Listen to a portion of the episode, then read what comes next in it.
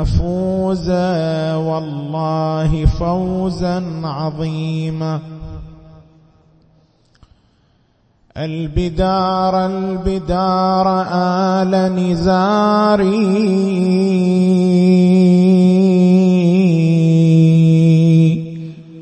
قد فنيتم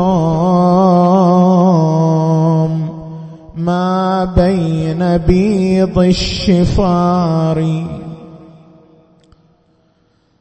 سوموا الخيل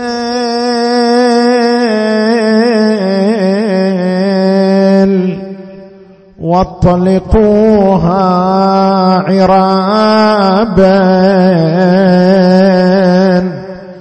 واتركوها تشق بيد القفار.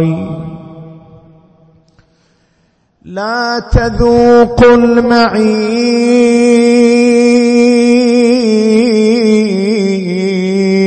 واقضوا ضمايا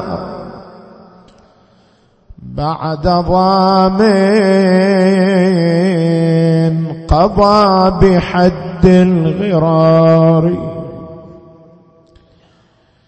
حق أن لا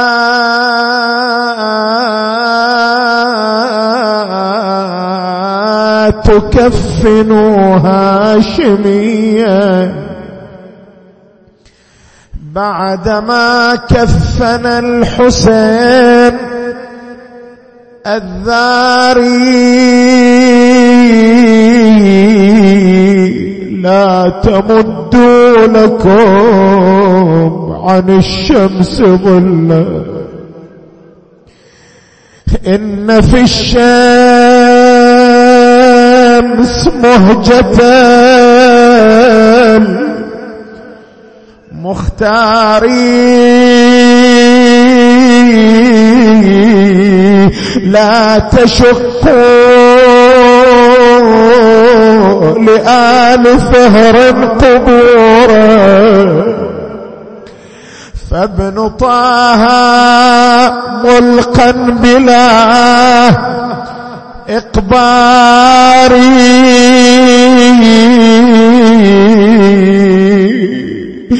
طأطئ الروس إن رأس حسين رفعوه على القنال خطاري هتكوا عن نسائكم كل خضر. هذه زينب على الأكوار.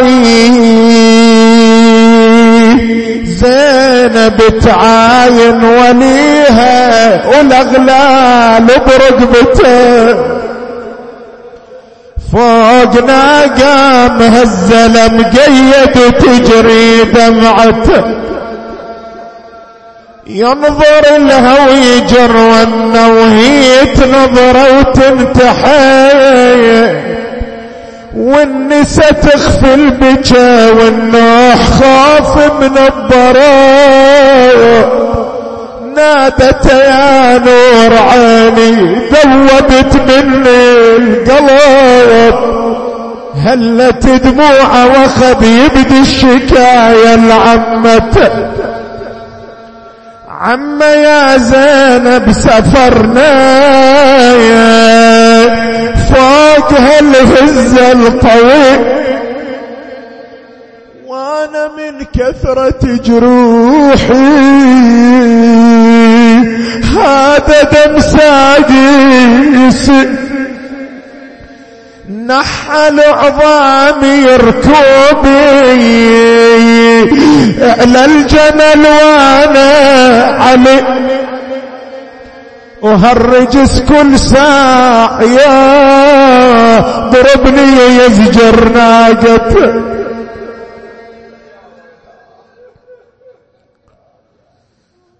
إنا لله وإنا إليه راجعون. وسيعلم الذين ظلموا آل بيت محمد حقهم. أي منقلب ينقلبون والعاقبة للمتقين. قال تعالى في كتابه الكريم بسم الله الرحمن الرحيم. قل لا أسألكم عليه أجرا إلا المودة في القربى. آمنا بالله. صدق الله العلي العظيم.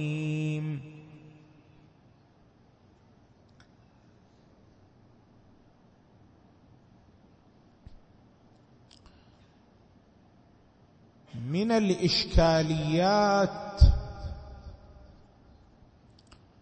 التي يكثر تداولها على الألسنة هو كيف لنا أن نوفق بين أمرين في الشريعة المقدسة؟ الأمر الأول هو أن الإسلام قد ألغى الطبقية وساوى بين الناس وجعل معيار التمايز والتفاضل بين الناس هو التقوى. فقال تبارك وتعالى إن أكرمكم عند الله أتقاكم. وورد عن النبي الأعظم محمد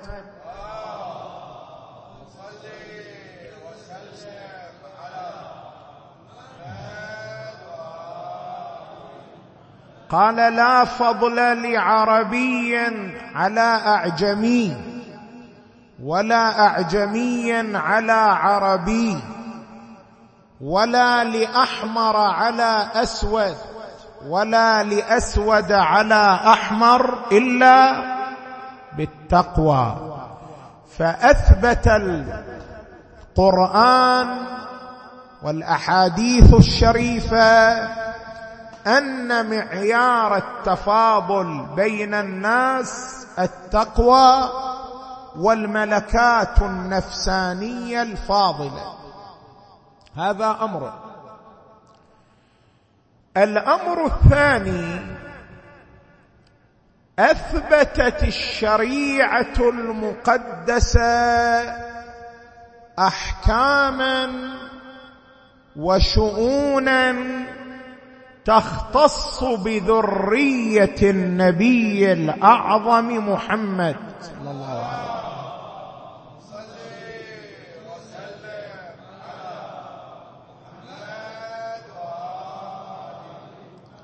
من قبيل ترجيح الهاشمي على غيره في إمامة الصلاة. إذا دار الأمر بينهما. من قبيل حرمة أو كراهة الجمع بين فاطميتين على الخلاف بين الفقهاء في المسألة.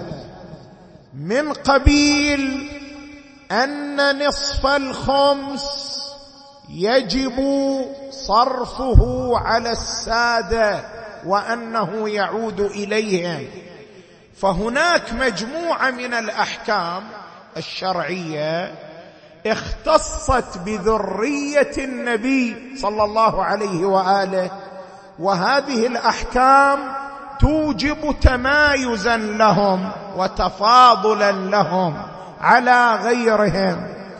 فكيف نوفق بين هذين الأمرين؟ من ناحية ثبوت أحكام شرعية تختص بالذرية الطاهرة توجب تميزهم ومن ناحية أخرى أن القرآن ألغى الطبقية وجعل المعيار للتفاضل هو التقوى. هنالك من انتهى به المطاف إلى عدم إمكان الجمع بين الأمرين.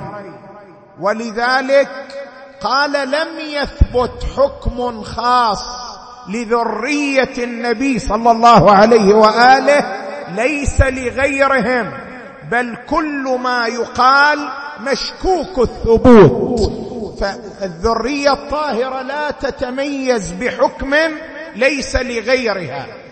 ولكننا نقول بأن التوفيق بين الأمرين بمكان من الإمكان ولا تنافي بينهم. شلون؟ فهم ذلك يتوقف على التوجه إلى أمور ثلاثة. الأمر الأول هو أن القرآن الكريم الذي قال إن أكرمكم عند الله أتقاكم هو نفسه قد أثبت التمايز لمن ينتمي للنبي صلى الله عليه وآله.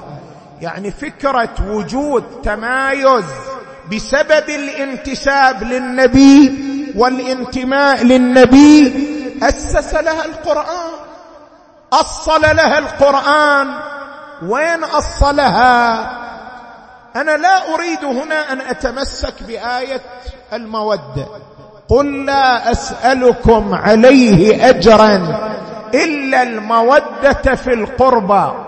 صحيح أكو عندنا قول بأن عنوان القربى يشمل جميع ذرية النبي وأن أجر الرسالة احترامهم جميعا وحبهم جميعا.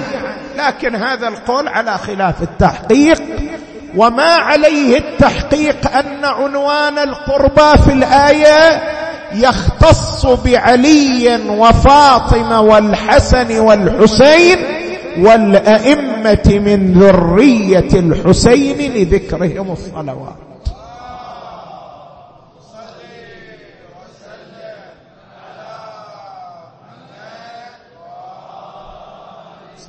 لذلك نحن لا نريد أن نستند لآية المودة وإنما نستند لآية أخرى في القرآن. وهي قوله تبارك وتعالى وما كان الله ليعذبهم وأنت فيهم وما كان الله معذبهم وهم مستغفرون. هذه الآية عن ماذا تتحدث؟ هذه الآية تتحدث عن خصوصية لأمة النبي صلى الله عليه وآله وهي رفع عذاب الاستئصال عنها. شنو عذاب الاستئصال؟ هنالك نوعان من العذاب يحلان بالأمم والمجتمعات. النوع الأول عذاب التأديب والمعالجة. وهذا عذاب ينزل بفئة من الناس من أجل ردع الفئات الأخرى وتأديب الفئات الأخرى.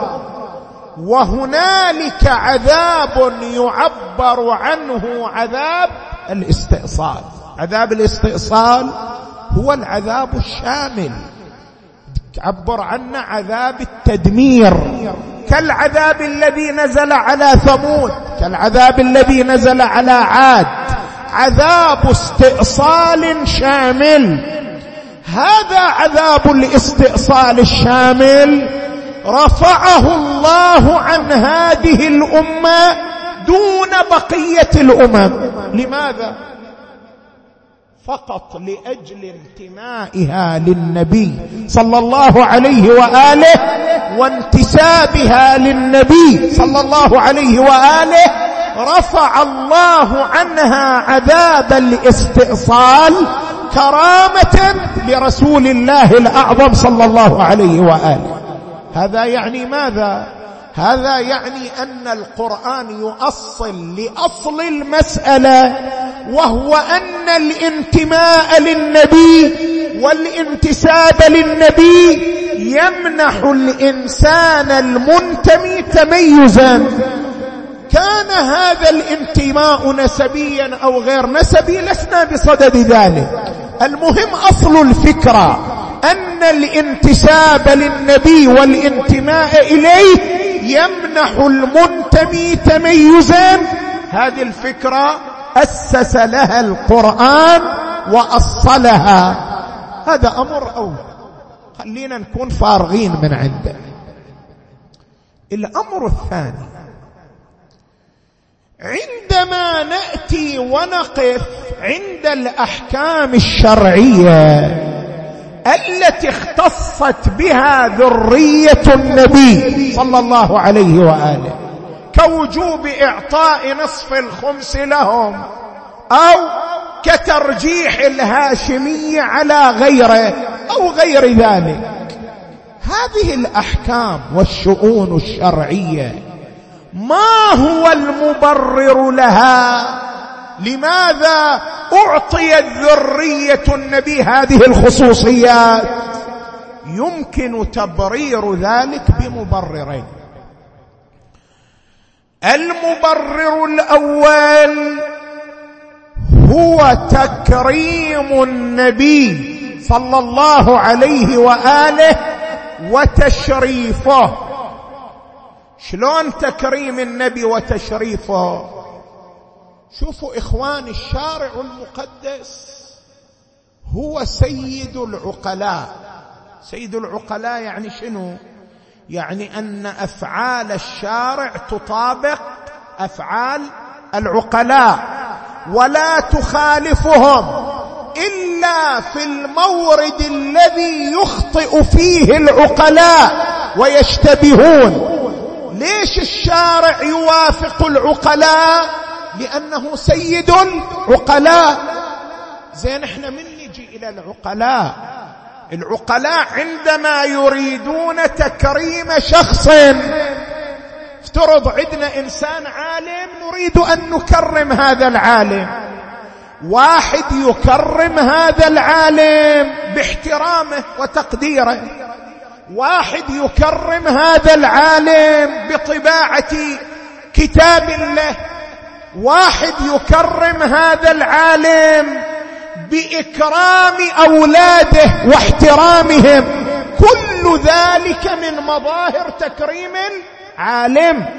لو عندنا واحد مؤمن ونحن نريد أن نكرمه نكرم أولاده تكريم الأولاد تكريم للمؤمن. هذا ما عليه سيرة العقلاء.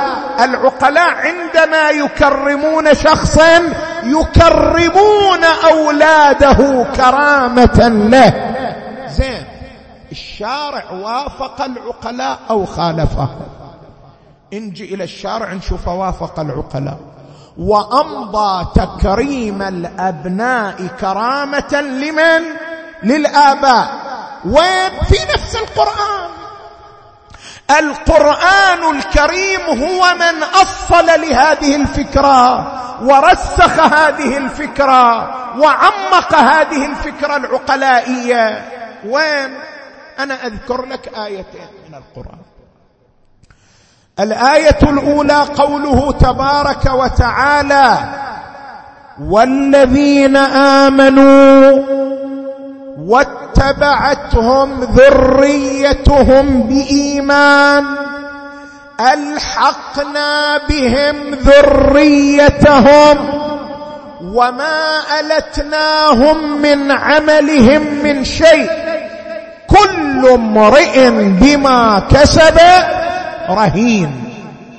هذه الآية تدل على أن تكريم الآباء يكون بتكريم الأبناء. شلون؟ شوف الآية شو والذين آمنوا واتبعتهم ذريتهم بإيمان. يعني أكو عندنا جيلين. جيل الآباء جيل مؤمن. وعدنا جيل الأبناء أيضا هو جيل ماذا؟ مؤمن. ولكن يتفاوت المستوى الإيماني. المستوى الإيماني للآباء أعلى مرتبة من المستوى الإيماني لمن؟ للأبناء. زين ذول الأبناء الذين يقلون في المستوى الإيماني عن مستوى الآباء. الله تعالى ما يصنع بهم. واتبعتهم ذريتهم بإيمان ألحقنا بهم ذريتهم. شوف الآية شو تقول؟ وما ألتناهم من عملهم من شيء. يعني إحنا لما ألحقنا الأبناء بالآباء مو تتوهم إحنا نقصنا من عمل الآباء وضعناه للأبناء وتساوى الأبناء وماذا؟ والآباء كلا وما ألتناهم يعني وما أنقصناهم وما ألتناهم من عملهم من شيء كل امرئ بما كسب رهين. ومع ذلك رغم التفاوت في المرتبة إلا أن الله ألحق الأبناء بالآباء كرامة لمن؟ للآباء. لأن الآباء بلغوا درجة عالية من الإيمان. كرام لهم. ألحق الله ذريتهم بهم. هذا يفسر الإمام الصادق في رواية صحيحة السند. قال قصرت الأبناء عن عمل الآباء. فألحق الله الأبناء بالآباء لتقر أعينهم بهم. هي كلها هاي القضية كرامة للآباء. ألحق الله بهم أبناءهم. إذا دول الأبناء حصلوا على تميز والله رفع درجتهم وألحقهم بآبائهم لأجلهم أو لأجل آبائهم. لأجل آبائهم. القرآن هو يقرر الفكرة.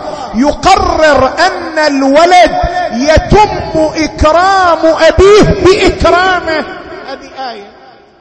الآية الأخرى في القرآن. وأما الجدار فكان لغلامين يتيمين في المدينة. وكان تحته كنز لهما وكان أبوهما صالحا. فأراد ربك أن يبلغا أشدهما ويستخرجا كنزهما رحمة من ربك. هذه قضية الجدار وقضية الخضر عليه السلام مع الغلام قضية واضحة. جاء الخضر رأى رأى جدارا يريد أن ينهد أقام الجدار. لماذا أقام الجدار؟ أقام الجدار لأن الجدار يعود لغلامين وقد حفظ الله له وقد حفظ أبوهما لهما كنزا تحت الجدار فلو انقض وقع الآخرون على ذلك الكنز وحرموا الغلامين منه فأقام الخضر الجدار لكي ينمو الغلامان ويبلغان أشدهما ويستخرجان الكنز ويستفيدان منه. لماذا؟ ليش هذه العناية بهذين اليتيمين؟ وكان أبوهما صالحا فلأجل صلاح أبيهما حظيا بهذه العناية الإلهية وهذا الحفظ الإلهي وتميزا عن غيرهما. اذا القرآن يقرر هذه الفكرة أن إكرام الآباء بإكرام الأبناء. وأن إكرام الأبناء إكرام للآباء. إذا إحنا من نجي نقول ليش الشريعة أثبتت أحكام لذرية النبي ليست لسواهم؟ نقول اولا المبرر لذلك هو تكريم النبي والنبي وتشريفه. فإن تكريم الإنسان بتكريم ماذا؟ ابنائه وذريته وهذا أمر عقلائي واضح والشرع سيد العقلاء. هذا واحد. اثنين المبرر الثاني لتخصيص ذرية النبي بأحكام معينة هو ترسيخ الوجود النبوي وعظمته في نفوس الناس. شلون هذا المبرر خل أمهد لك كلمة حتى يتضح لك الأمر فيه. النبي صلى الله عليه وآله والرسالة التي جاء بها هذا كان مشروع إلهي. هذا المشروع الإلهي كان هنالك مخططان. مخطط إلهي لحفظ هذا المشروع وكان هنالك مخطط أموي للقضاء على هذا المشروع. مخطط الأموي ما هو؟ مخطط الأموي صرح به العاص بن وائل. قال إن محمدا صلى الله عليه وآله لا عقب له وسيموت وينقطع ذكره. أنتوا ليش متوترين يا قريش؟ ليش التوتر؟ ليش القلق؟ هي كلها فترة زمنية محدودة تنتهي القضية. لأن محمدا صلى الله عليه وآله لا عقب له فإذا مات ولا عقب له يوما ويوما يخبو ماذا؟ ذكره لأنه لا عقب يثير ذكر النبي صلى الله عليه وآله. فالقضية محسومة أصلا وما تحتاج إلى توتر وما تحتاج إلى قلق وما تحتاج إلى مجازفات لأجل قتل النبي والتخلص منه. هذه بذرة المشروع الأموي للتعامل مع النبي صلى الله عليه وآله. تخطيط الإلهي كان في المقابل. إنا أعطيناك الكوثر كوثر يعني ماذا؟ الذرية الكثيرة التي تملأ شرق الأرض. الأرض وغربها. إنا أعطيناك الكوثر. فصل لربك وانحر. إن شانئك هو الأبتر. أصحاب التخطيط الأموي هم الابتر الذي سينقطع عقبه وذكره. وأنت الذي ستبقى مشروعا خالدا. هذا مشروع هذا تخطيط مخطط إلهي وفي مقابله مخطط أموي. المخطط الأموي استمر والمخطط الإلهي أيضا استمر. وانت لما تدقق في تصرفات أهل البيت عليهم السلام تشوف كلها كانت تصب في حفظ المخطط الإلهي وتصرفات الأمويين كانت تصب في المخطط الأموي. الإمام الحسن يصالح معاوية. ليش يصالح معاوية؟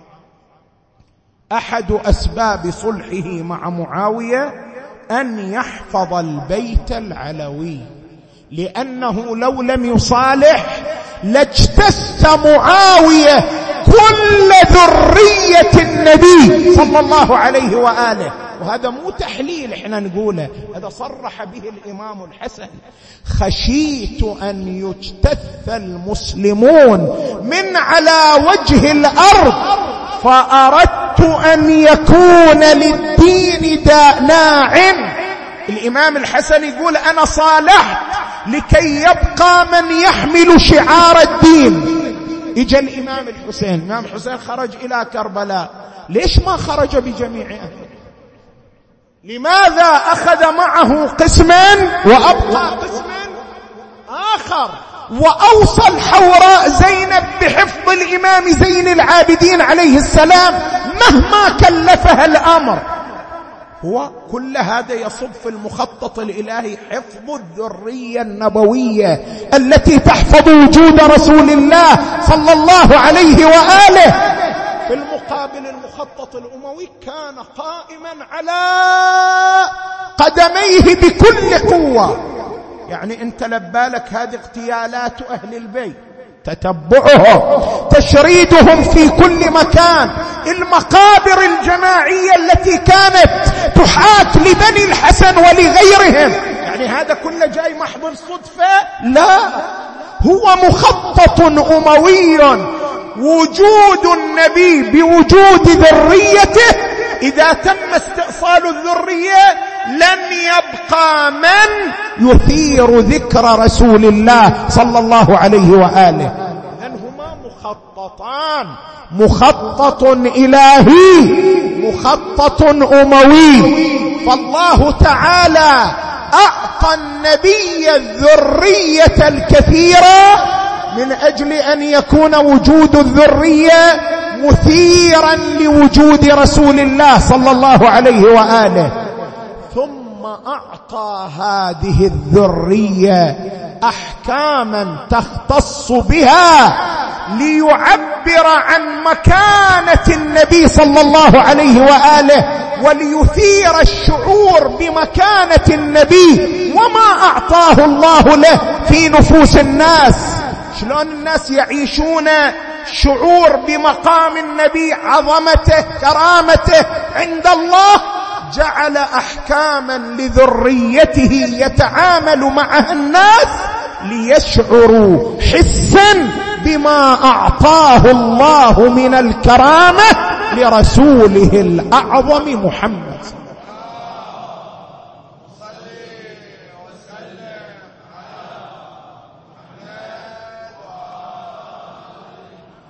اذا لماذا اختصت ذريه النبي ببعض الأحكام التي توجب تميزهم؟ لمبررين. مبرر التكريم والتشريف للنبي ومبرر ديني يرتبط ببقاء الرسالة ويرتبط بترسيخ مكانة النبي وعظمته في نفوس تابعيه صلى الله عليه وآله. نجي الآن إلى الأمر الثالث. هل يتنافى تكريم ذرية النبي بإثبات بعض الأحكام لهم مع قوله تعالى إن أكرمكم عند الله أتقاكم أو لا يتنافى ذلك؟ إحنا نقول الصحيح لا يوجد تناف بين الأمرين. بل إكرام ذرية النبي بإثبات بعض الأحكام لهم هو تقرير للآية المباركة. إن أكرمكم عند الله أتقاكم. شلون هو تقرير؟ خل أنا ألفت نظرك اولا لأمرين سريعين. الأمر الأول هو أن الآية المباركة إن أكرمكم عند الله أتقاكم لم تبين حقيقة الإكرام. الآية فقط فقط بينت وجود علاقة بين التقوى وبين ماذا؟ وبين استحقاق الكرامة الإلهية. وكلما زاد تقوى الإنسان كلما كان أكثر استحقاقا للكرامة. إن أكرمكم عند الله. أتقاكم. الآية هاي المقدار تتحدث. هناك علاقة بين التقوى وبين الكرامة. هذا واحد. اذا الآية ما تبين كيفية إكرام المتقي. فقط هي تبين ماذا؟ أن المتقي يستحق الإكرام. أما كيف إكرامه؟ الآية لا تبين. هذا أمر خليه ببالك. الأمر الآخر هو أن الإكرام عنوان كلي له أفراد كثيرة ومصاديق متعددة. الله تعالى أكرم النبي. شلون أكرم النبي؟ أكرم النبي بأن سماه محمدا.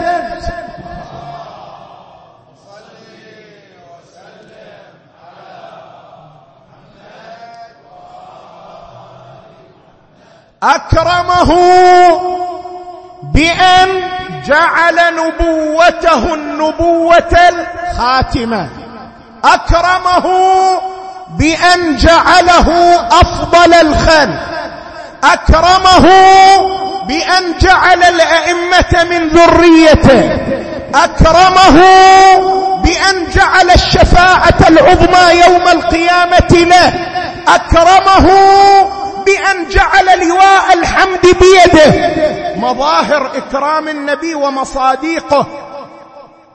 تحصى يمكن إحصاؤها؟ لا يمكن إحصاؤها.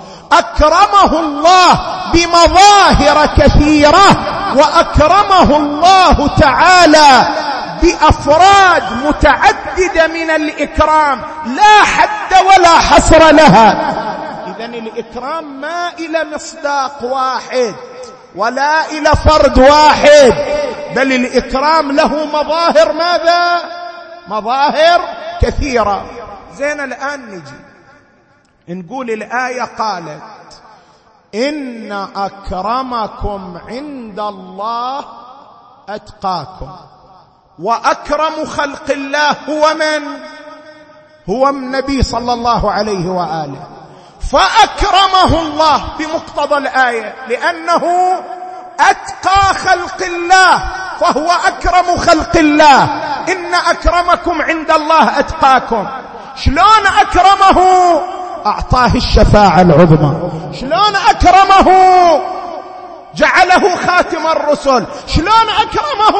بإكرام ذريته بأن جعل لهم أحكام ليست لغيرهم. فهذه الأحكام ليست إكراما للذرية لأنفسها وإنما هي إكرام لمن؟ لرسول الله صلى الله عليه وآله. اذا هذه الأحكام الثابتة للذرية الطاهرة لا تتنافى مع آية إن أكرمكم بل هي ماذا؟ تقرير لها تثبيت لها. الآية تقول إن أكرمكم عند الله أتقاكم وكما قالت أكرم الخلق رسول الله لأنه أتقى خلق الله. شلون كرامته؟ كرامته بالشفاعة كرامته بالخاتمية كرامته بتكريم ذريته وإعطائهم ما يبين عظمة النبي ومكانة فلا تنافيه بين الآية وبين الأحكام الثابتة للذرية الطاهرة. حتى نبادر لتكذيب الأحكام الثابتة للذرية بدعوى أنها تتنافى مع الآية. ابدا لا تتنافى بل هي تقرير لها. فالله تعالى كرامة لرسول الله. أعطى ذريته ما لم يعطه لآخرين لا لأجلهم ولا لأجل عيونهم. ولكن لأجل عينين ألف عين تكرم. أكرمهم كرامة للنبي صلى الله عليه وآله. لذلك تسمع يقول يا يزيد ما ظنك بجدنا رسول الله؟ لو رآنا على هذه الحالة.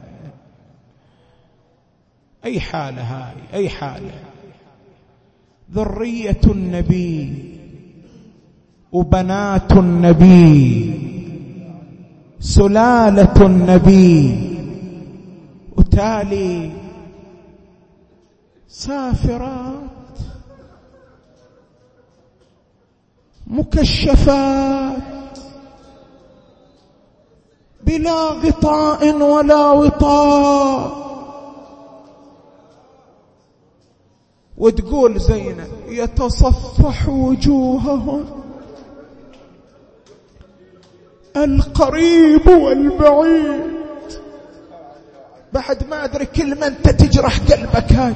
والشريف والوضيع. يعني سفلة الخلق يتفرجون على زينب يتفرجون على سكينة. لذلك زينب بأبي وأمي أرادت أن تحفظ النساء من نظر الأجانب. سوت أمرت النساء أن يتكتلن إلى جانب بعضهن البعض. ليش؟ حتى كل امرأة تستر على الثانية. كل امرأة تغطي على الثانية. وصاروا مجموعة وكل امرأة جنب الثانية تغطي عليها. سكينة وين جالسة؟ سكينة جالسة بجانب عمتها زينب. خل خل أصور لك شلون الموقف مؤلم. أنت الآن لا سمح الله لا سمح الله. لو وقعت بين يدي إنسان لا رحمة له. وأنت قاعد ما تشوفه لكن تسمع صوت عصا. شلون قلبك يتألم الظل تترقى سكينة جالسة وإذا هي تسمع صوت العصا. تتلوى على شيء ما. سكينة ارتاع قلبها. كأنها تقول عم زينب استعدي فها هي صوت العصا. استعدي استعدي للعصا عم زينب. عم أسمع صوت عصا تتلوى. قالت بني ارفعي عينيك انظري ماذا ترين. المعذرة شيعة رفعت رأسها. فرأت يزيدا وقد أخرج الرأس الشريف. من الطيش. لكن شلون أخرجه؟ خل اوصف لكها أمسكه من شيبته. وأمسك العصا بيده الأخرى. وصار يضرب بها ثنايا الحسين. يا الله ما زال يرفع العصا ويضعها المعذرة شيعة حتى تكسرت أسنان أبي عمرو التفتت سكينة لعمتها عمه عم عم ارفعي رأسك ماذا هناك بنية قالت هذا رأس حبيبك الحسين تتلوى العصا على ثنايا. ناديت رأسك يا خويا حين شفته وتلعب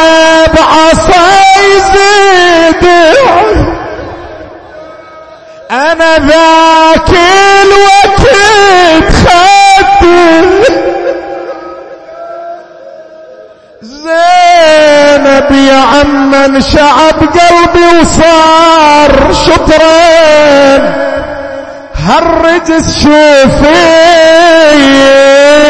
إيش يعمل براس الولحسن ريحانة الهادي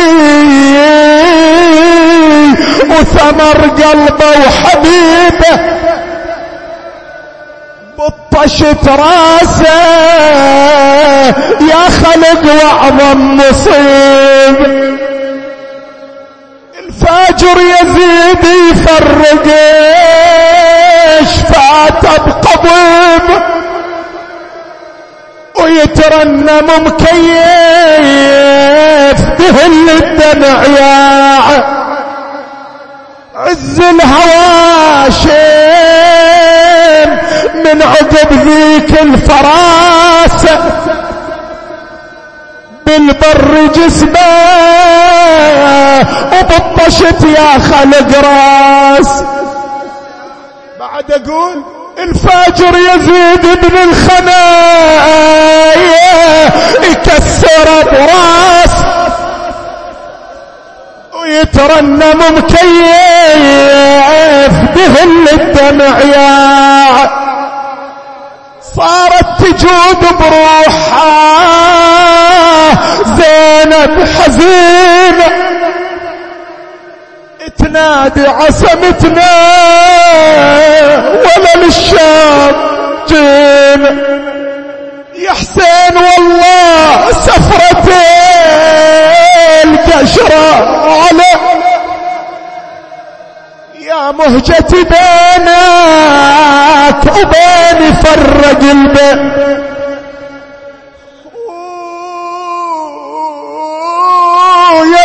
والضيف من بعدك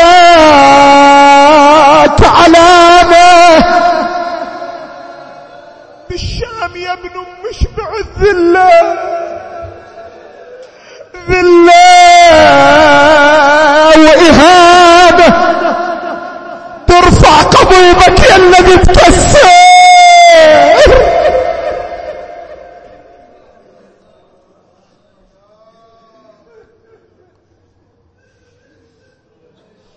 وأعظم ما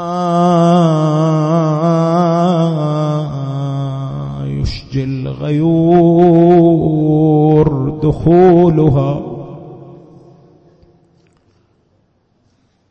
بالحسين الوجيه وجده وأبيه وأمه وأخيه والتسعة المعصومين بنيه فرج عنا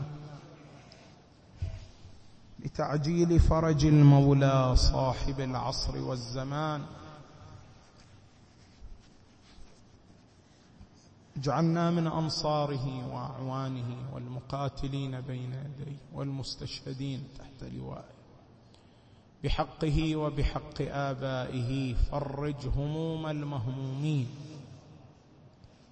واقض حوائج المحتاجين واشف مرضى المؤمنات والمؤمنين. وفك الأسرى والمسجونين واحفظ مراجع الدين والعلماء العاملين وجميع شيعة أمير المؤمنين ورد عنهم كل كيد وسوء ومكروه يا رب العالمين وإلى موت العلماء الأعلام والمؤسسين والحاضرين والمؤمنين والمؤمنات نهدي للجميع ثواب الفاتحة تسبقها الصلوات.